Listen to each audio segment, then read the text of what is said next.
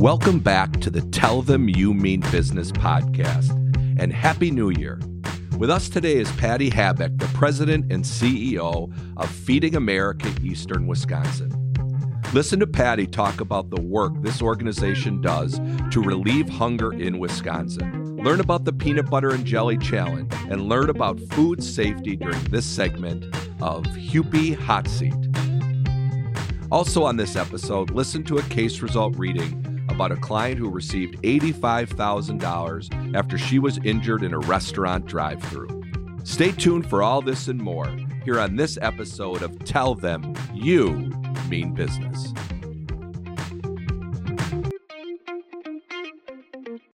I am so excited today to be back with Patty Habeck from Feeding America, the president and CEO. Patty, thank you so much for agreeing to be here. Happy New Year. Um, I am just so happy to be talking about Feeding America. We've spent a lot of time there, my employees have, and you just have such a great organization.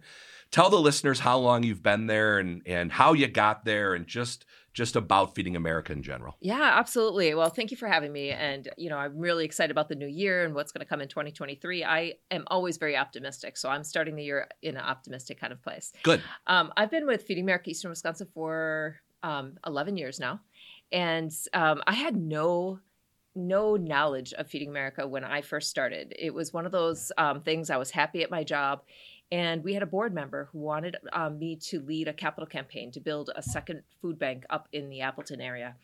And so I was happy at my job. He came by and he said, "You know, would you consider this?" And I said, "Love what I'm doing. I'll get you some good people, but I'm not interested." And he came back again, and I said, "You know what? I'm going to head down to Milwaukee. I'll check out the food bank in Milwaukee. I'll spend two days down there, but I won't talk to any management. I'm only going to talk to the warehouse team, our volunteers, the forklift drivers. I want to know what the real story is about Feeding America. And I have to tell you, on that second day, as I was driving back, I picked up the phone. I called him, said I would do it. Um, I would not only do it, but I really fell in love with the mission. I fell in love with what what was happening, and and so that's how I how I started with the organization. You know, it's it's the same kind of story actually. I've heard from a lot of other people like you that are doing amazing things and are asked, you know, the people involved in these organizations, they see people out in the community doing other things and they know I, I want that person. That person would do a great job here. And it's usually not the first ask that gets the people to come. It's the second or the third, and then you go see what's going on, and then you just fall in love with the mission. I know the first time I, I was ever at Feeding American, it was probably eight years ago, and we were you know unwrapping food or doing things whatever you guys would ask us to do you just can't help love what's going on. And when i was with you actually at the end of last year i think our staff was there a couple days and you and i were talking about food insecurity issues. I just can't believe that, you know, here we are in 2023 and food insecurity is still a big issue. It's like heartbreaking to me um, to hear that there's so many people and children that are that are going hungry. It just seems crazy.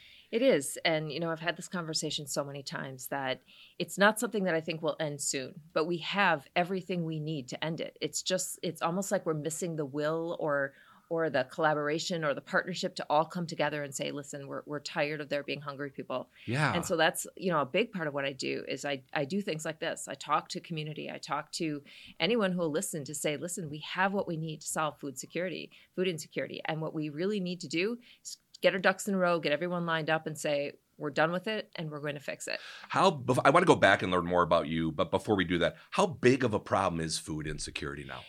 So um, in Wisconsin, in eastern Wisconsin, which is what we cover, mm-hmm. um, eastern Wisconsin, it, it ranges. Um, in Milwaukee, one in four kids, one in four kids is is food insecure. And you look at that, and you look at how many kids we have in, in yeah, Milwaukee, and crazy. you just think this is just not right. No. Um, one in six individuals, uh, uh, total all the ages in in um, Milwaukee, or one in eight in Eastern. Doesn't really matter. Those numbers are huge.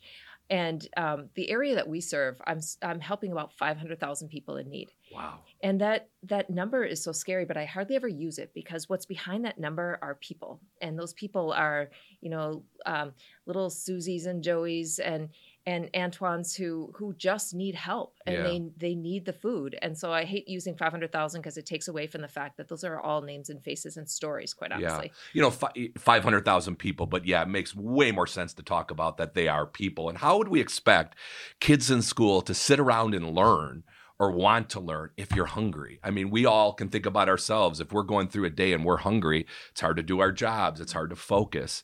I mean, crazy to think in 2023 that, that there's that many people that are hungry. Uh, but that's why that's what makes Feeding America so fantastic and amazing. Okay, going back years and years ago you then decide you see the mission you're like i'm all about it and then what is your initial role and what are you doing and then how did you get to be the head honcho the big cheese making all the decisions going out there and doing great things So I never really set out to be the leader of any organization. That's not that's not really what I felt my calling was. In fact, I was supposed to be a dentist. I have an undergrad in biochemistry. I was supposed to go to dental school, and I was just taking one year off to see what the community had to offer. And, Yeah. and here I am, all these years later. well let me say this thank god you're not a dentist because you have made such a difference in this community and it is amazing and this definitely was your calling because you do an amazing Thank job Thank you, thank you. I appreciate that. So um, I actually started with Feeding America Eastern Wisconsin as um, a fundraiser, as as the Northeast Wisconsin Regional Manager. I think that was my title at the time, and my job was to to build the building up north. We had 26 counties that um, encompassed uh, a wide geography and a lot of rural communities, and it was very difficult to serve. And um, sending our trucks trucks out of Milwaukee Food Bank all the way up to Vilas County in the north was just was just too much transportation and logistics. And so they wanted to build a smaller facility in Appleton. The land had already been purchased by the time I came in. A big sign said coming soon. And I walked onto the land and I realized, you know what? We have a lot of work to do before we actually build the building because Feeding America is not about um, just the building, it's about the network. And we needed people to understand what it is that we were doing. We needed to build a network. And so that's what I did. Ultimately, ended up building the building. It's about a third of the size of the one we have on Fond du. Lac Avenue in Milwaukee. It's much smaller. And then I was going to go back to my other job. And um, it just so happened that the um, president of Feeding America at the time, um, the one that was based in Milwaukee, was retiring. And so the board asked if I would just stay a little longer, help break in a new president, which I did. Um, and that person came in, um, led for a couple years, but but then there were challenges and, and problems that that we needed to look at. Um, and so the board asked if I'd stay a little longer. Ultimately, here a little I am, longer a, little, longer, a little till you're the president I, and that's exactly what happened. That's and awesome. um, now, president and CEO, um, been doing this for about six and a half years, and um, just loving every minute of it. So, I um, easily was able to give up the idea that I'd ever go back to anything else. This is where my heart and passion is, and, Yeah. and that's why I'm still doing what I do. to to build the building in Appleton, how much money did you have to raise to get that from start to finish completed? Um, what was really nice about it, my campaign size was only six million, which in the world of capital campaigns is not that big. The challenge to it was we didn't have any board members up there. We didn't have um, a, a set of donors because we weren't really known up there, Right. and that's why I said I had to go back to build the network. But I will tell you, as soon as I started um, telling people about what we were doing, why we were bringing the uh, food bank to the area. Uh, we just had so much support, and we ended up opening it a year earlier than planned. That's awesome. And you said it's a third of the size of the Milwaukee campus. The building here in Milwaukee is amazing. What you've done to that, you know, as we volunteer volunteered there over the years to see what it is now, it's just fantastic. Yeah, thanks. Um, yeah, our building in Milwaukee, right on Fond du Lac Avenue, um, you know, right as you enter downtown, just half mile up from Fiserv. I mean, it's in such an important place. But Yeah. what I love about it, it's an old building, and and we know that, but we've loved it into. Um, into this this entity that lives on Fond du Lac Avenue in the middle of uh, community. Right. There's houses all around us. There's neighbors all around us, and we just love being there. And so we um, we know that that's our space. Uh, the building itself is is like I said, it's old, but it's serving our purpose, and we absolutely like it. Yeah, but on the outside it's old, but on the inside it feels brand it really feels brand new actually the way you've done that. I mean, if you closed your eyes and walked in the door, you would never believe that the inside is coordinated with the outside. You just would not know that. You know what? And I'll, I will tell you the secret to that is it's our um, staff and our volunteers who love that space so much. We have volunteers that will come in, and I have one gentleman named Dale who doesn't like when our forklifts leave any black marks on the floor and he will come in there and he will ride what we call a zamboni, a floor scrubber. Yeah. Um, he will scrape it up with uh, razor blades if he needs to, whatever he has to do to take care of that the floors there. Yeah. So that's how every part of our building is. Our Yeah. staff and our our um, volunteers make sure that it is clean, it is shiny, it's really uh, respectful for the work that we're doing. Well, you see the pride in the place by everybody that's there. That's for sure. I want to talk a little bit about how much food and the counties you serve. If if my uh, notes tell me right, you serve 35 counties uh, in southeastern Wisconsin, we have 35 counties in eastern Wisconsin. eastern Wisconsin. Mhm. Okay, and it says 33.3 million pounds of food. Yes, and that is wild. It's a huge amount of food. If you break that down per day, you're, you're thinking about how many trucks have to, uh, semis have to come and go out of our building to distribute that. And actually, during the height of the pandemic, it was actually almost 60 million. Um, so Wow. we've come down a little bit. And how does it work? The food comes in, and how quickly do you want to get the food out? Because from being there and talking to people over the years, it seems like that's a pretty quick process. The food's coming in and going out. And talk about that, how you get the donations and then get them out to the people that really need it as quick as possible. Absolutely. So, so um, the first thing we do when anyone starts new with our organization is we we tell them our job is not to store the food. It's not about the storage. It is about getting the food in, inspecting it, making sure it's ready to go out, and then getting it out the door as fast as possible. Because the faster we can turn that food over, the more people have, more pantries um, have the food that we we don't need to sit on this food. And so what we try to do is make sure that once it's received through our front through our doors, we can sort it and make sure we've inspected it all and then get it out um, online within 24 hours. And by online, I just mean that um, we list it all on a on a um, site where food pantries can see everything that we have and they can select exactly what it is. That yeah, that want. was crazy when you and I were talking about that. I didn't realize that the pantries actually get to select the food. Another thing you told me late last year when we were together was about bartering with with other uh, organizations like yours, where it may be hard for you here in Wisconsin to get this type of food. And other uh, food organizations around the country want this or that. Talk about this bartering because I thought that was fascinating. Yes. So you have to remember, food banks were founded um, back in the early 80s as a social innovation at the time. It was this idea of how do we gather all this leftover food that's in the in the food system and make sure we get it to people in need. And so um, one of the ways that the, all the food banks decided to do this was to start trading food. And so in Wisconsin, we grow a lot of vegetables. Um, we have farms. We have a lot of uh, corn and potatoes. Um, we call them the hard seven vegetables. We have processing, uh, food processing, and so we have the the uh, vegetable canners or, or frozen foods. In other parts of the country, they have a lot of fresh food and they want to move it very fast. Or in um, my favorite example is Atlanta's, where you find the peanut butter. And so what what the food banks do is they created this intranet where we can actually trade. So I'll put on um, something that Wisconsin has a lot of, a lot of canned vegetables, and I'll trade it for peanut butter from Atlanta or cantaloupes from Texas. And by doing that, um, we're able to really make sure that there's a diversity of product and getting that nutrition into the food banks.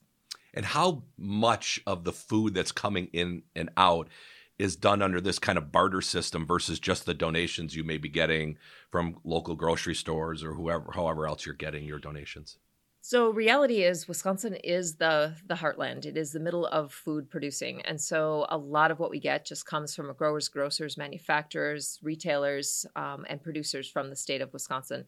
Um, and so that's the bulk of what we do. But um, we still do quite a bit in that trading space. And I would say I don't know the exact number, so don't quote me, but it's about that that twenty percent. I would say yeah that's a lot is um, trading nationally. how awesome too is it for other food organizations around the country to have this situation where they may need this and you have a lot and you may need this and they have more and how great that is for the individual people that are hungry here to get the food that really helps that's drive the system i mean i think that's pretty awesome You know, one of the best examples I'll share with you. This is um, one that just came out. We worked ten years on this, so I'm very, very proud of it. wow In our um, Appleton Food Bank, we have a clean room. It's a USDA green, grade clean room. We can um, repack food in there, and so and we use volunteers to do that. And so one of the things that we did is we went out to um, some frozen uh, uh, food manufa- or producers who package up all the fresh vegetables that get harvested it, and then they package them into these frozen. They were throwing away hundreds of thousands of pounds of frozen vegetables that either were slightly blemished, and by that I will say missing like four kernels of corn on a corn on the cob we'll exclude it from going into the frozen food system. And so what we did is we said, hey, we'll take that, we'll repack it, and then we'll be able to get all this fresh vegetables out. And they said you can have as much as as you can take and package. So we had to buy a uh, metal detector. Anything coming off the um, harvest out of the fields has to be um, put through a metal detector. And we figured out how to package it, and it's all um, through the USDA, and it's all safely packed. And now we're able to trade all of that. So we take as much of that corn on the cob, for example, that we can get, and now we're trading that in the system. We call it our currency. It's corn currency. That's amazing. Do you take the corn off the cob, or do you just package it no, on the we pack cob? it on the cob. That is so amazing. And just to think, all those hundreds of thousands of pounds were just being wasted, Mhm. and now it can go to help food insecurity. Yeah, I mean, a lot of optimism. You know, when I'm at Feeding America and we're talking about this stuff, I got to tell you, I feel kind of sad sometimes because, I mean, it's so amazing what you're doing. But to really think that there's that many people that need the food that are going hungry, it's sad. But to hear these kind of things where you're 10 years in the making to, to all of a sudden have hundreds of thousands of pounds of food, I mean, I guess there's a lot of room for optimism. there is a lot of room for optimism and um, that's one of the things about how i lead this organization is i am very much um, a person who embraces innovation and and social innovation particularly. And so we look at things like how can we do something different? Because our mission is to solve hunger not just continue to to serve the need. We will continue to serve the need and Right. that's going to be a big part of what we do. But we're also going to look at how do we make the line shorter? How do we make sure people get the food so that we are starting to close the gap and we don't have have the problem of food insecurity like we do now Well, there's so many opportunities to work with your great organization. And I know my staff and myself and our directors, we've all been behind Feeding America. And I just want to talk briefly about some of the stuff that we've been involved in. Hopefully, that can get some other people excited. And then I want to talk about some of the new things you have going on early this year in 2023. We've been involved with you in the annual Thanksgiving donation. We bring groups of employees multiple times a year to Feeding America to do whatever you need us to do.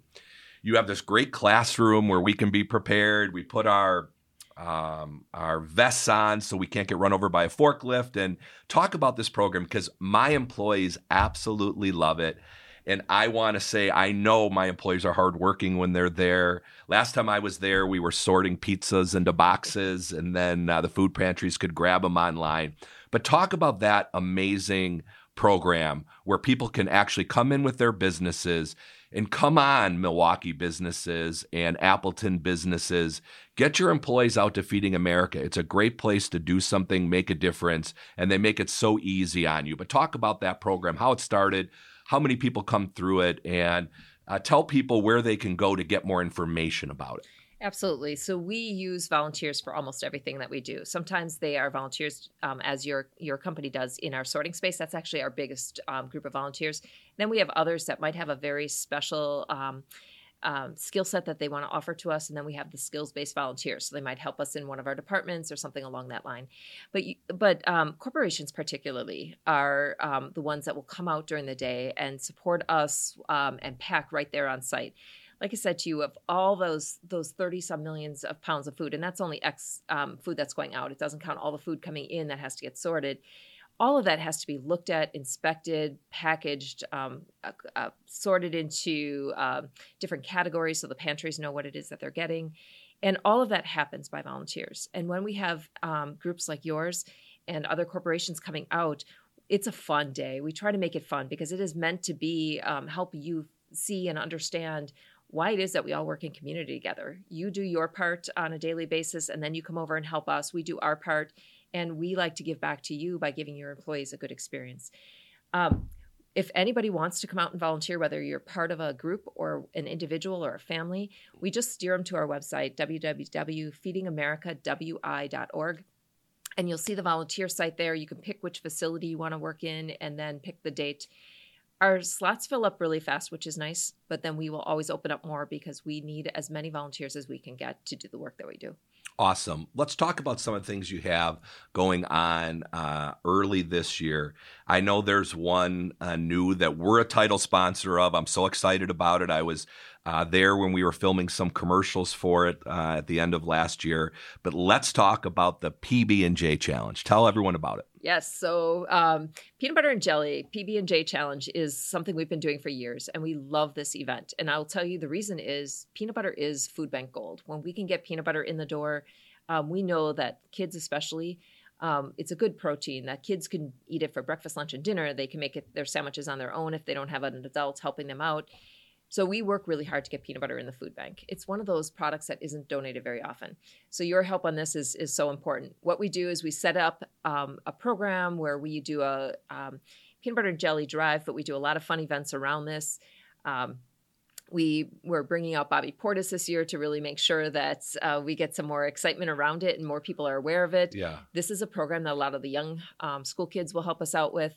So um, you know, thank you for sponsoring this because it's one of our most important food drives of the year. What makes peanut butter hard to get for you? Is it because it has a longer shelf life, so therefore it gets sold and then put back, so there isn't a lot there? Exactly. Um, it's an expensive product. It's a, a, product that we don't grow here in Wisconsin for the most part, and so um, it is something that uh, retailers have to bring in and and that typically means that it's a little bit harder of a product to donate. And how'd you get Bobby Portis and why Bobby Portis? I love Bobby. I'm a huge Bucks fan. I go to a lot of the games. I see him. The crowd loves him. He's just a hard-working, working person's player, perfect for Milwaukee. But how did you get him to get involved? And and tell us about that. So the Bucks have been working with us um, a lot, and they like the work that we do. We work with them, and and in that we just got to know some of their their players. And um, Bobby, we were looking for the right place to put Bobby. Bobby's a special guy. He is. He is uh, dynamic, and he's enthusiastic, and he loves helping particularly children. Yeah. Um, I have to tell you, I've watched uh, Bobby during all our, our commercial shoots and the and the media we were taking pictures of for this program, and I've watched him down more than one peanut butter and jelly sandwich. Yeah. He has stories about it from when he was a kid. Um, he is just genuinely concerned that every child has has food, and um, so it was a natural fit. I was there uh, when they were filming his commercials for this, and it was really, really fun on a number of levels. Number one, watching him interact with the kids. And he made it clear to everyone that was involved in filming the commercials listen, if I'm with the kids, I don't want to be bothered. Let me be with the kids when we're not shooting and doing whatever. And the kids were just so excited. But there was a lot of, you could see natural fun there. Like he really enjoyed what he was doing also I could see because I do a lot of filming of commercials and other things. It was fun to watch him. He was so prideful in doing the work. And if he flubbed up, and it is not easy, I can tell you from experience and all the blooper blooper reels that I'm a part of here through uh, my crack marketing staff.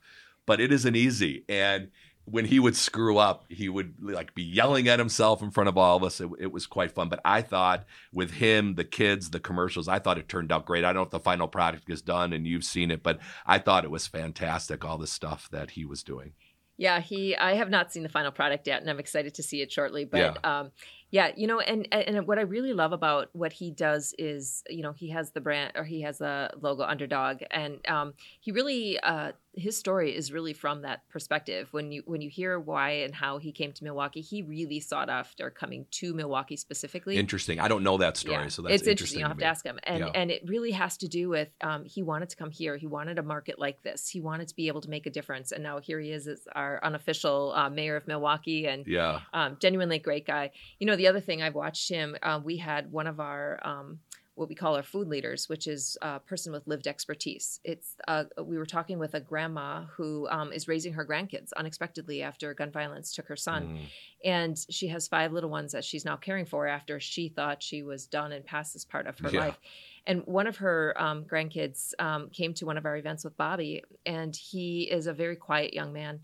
And um, Bobby pulled him out, pulled him aside, didn't care that there were cameras, other things that were going on. He wanted the time with this with this young boy, mm-hmm. and he took him under his wing and he started mentoring him, and they still stay in touch. Mm. It's just very special and very genuine. Yeah. And when I saw that, I knew that that is the representative we wanted for Feeding America. That's great. Now this program runs from January 16th to February 16th, and what does that mean? It runs from them I know people can go to your website. Is that where they can find out more information about you know how to help or what to do? T- tell me a little bit about that. Absolutely. So during that time, we will need um, what we always call food funds and friends. So we'll need the donations to purchase the food. We need um, food donations, but we, during that time, we need the volunteers to come out and sort that product and make sure that we're getting it out very very fast.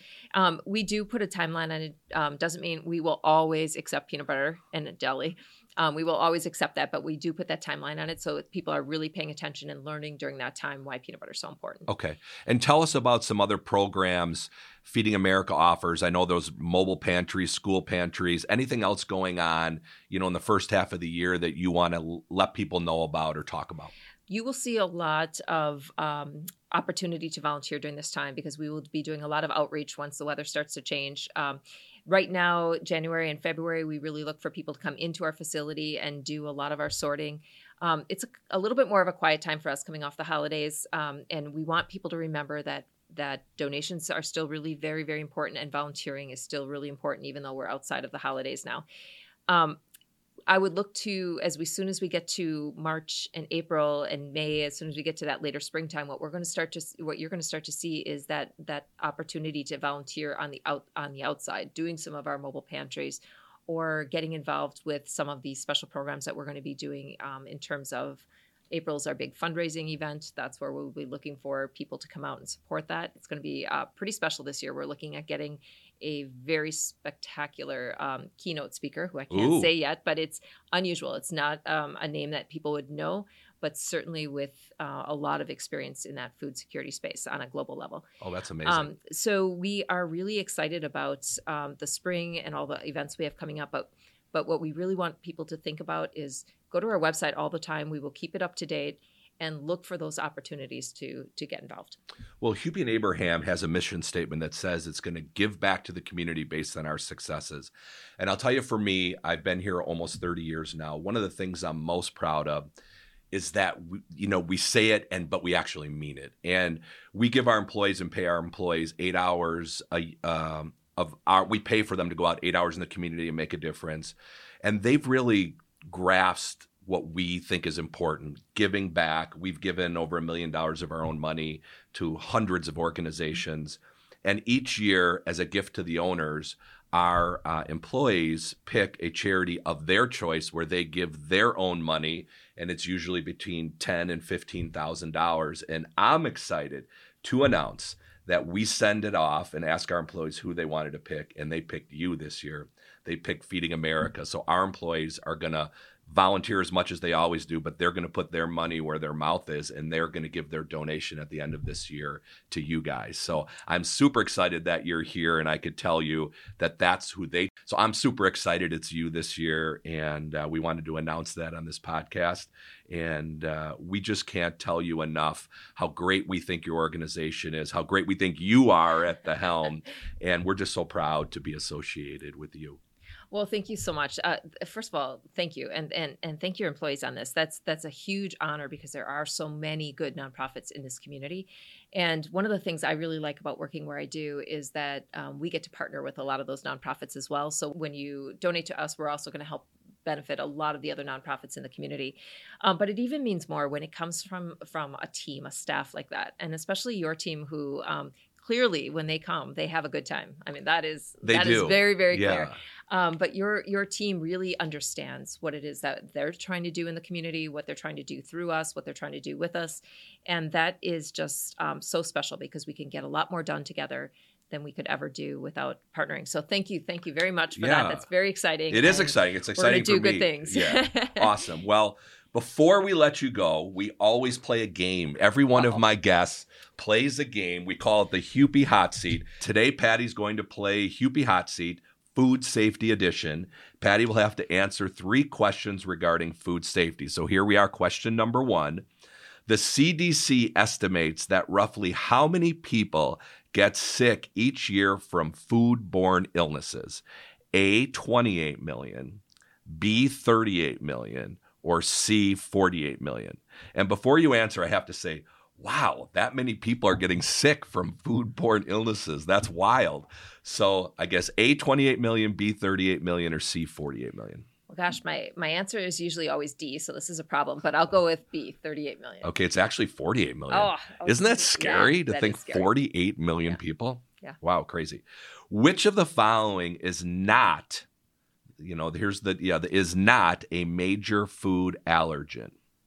Shrimp, milk and shrimp A, B, milk and eggs, C, honey, or D, tree nuts? C. You are right. C, honey. I knew you'd get this one right. Uh, and then the last question food should be left at room temperature for no more than A, she's already shaking her head here, two hours, B, three hours, or C, four hours. Uh, I would go with A, two hours. You are right. Two hours is the max time perishable foods should be at room temperature. One bacterium can double every 20 minutes. Wow, that is crazy. We require our entire leadership team to have a food safety manager certificate. So I had to take it, but I got to be honest with you that it's been a while. Well, look how So good you nervous. did. That is amazing. Well, Patty, thank you so very much for being here today. We're so grateful you took time out of your busy schedule, and I know how busy you are uh, to come here to be on our podcast. And we're just so excited that um, our employees chose Feeding America this year for the charity of choice. Keep up the great work. We're so proud of you, and I look forward to seeing you when I'm volunteering at Feeding America soon. thank you so much, and thank your team. I really appreciate it.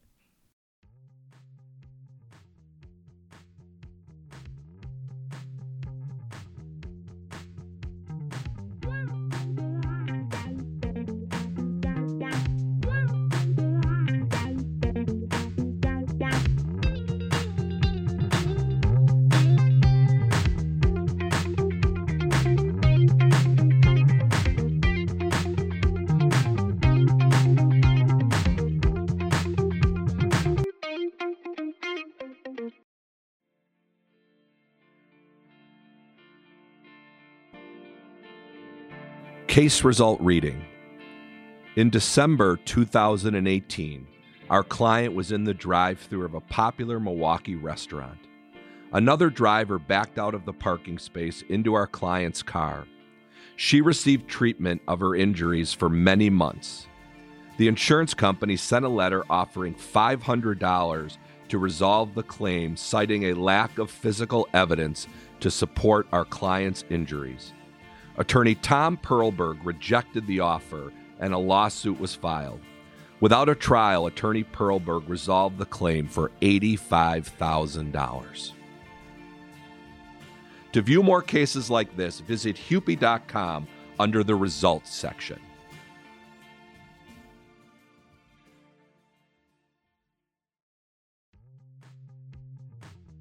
Thank you for listening to this episode of Tell Them You Mean Business. If you want more information about the topics covered on this podcast, visit Hupy.com or email info at Hupy.com. And as always, if you're injured in an accident, be sure to call Hupy and Abraham at 800 800 5678 to tell them you mean business.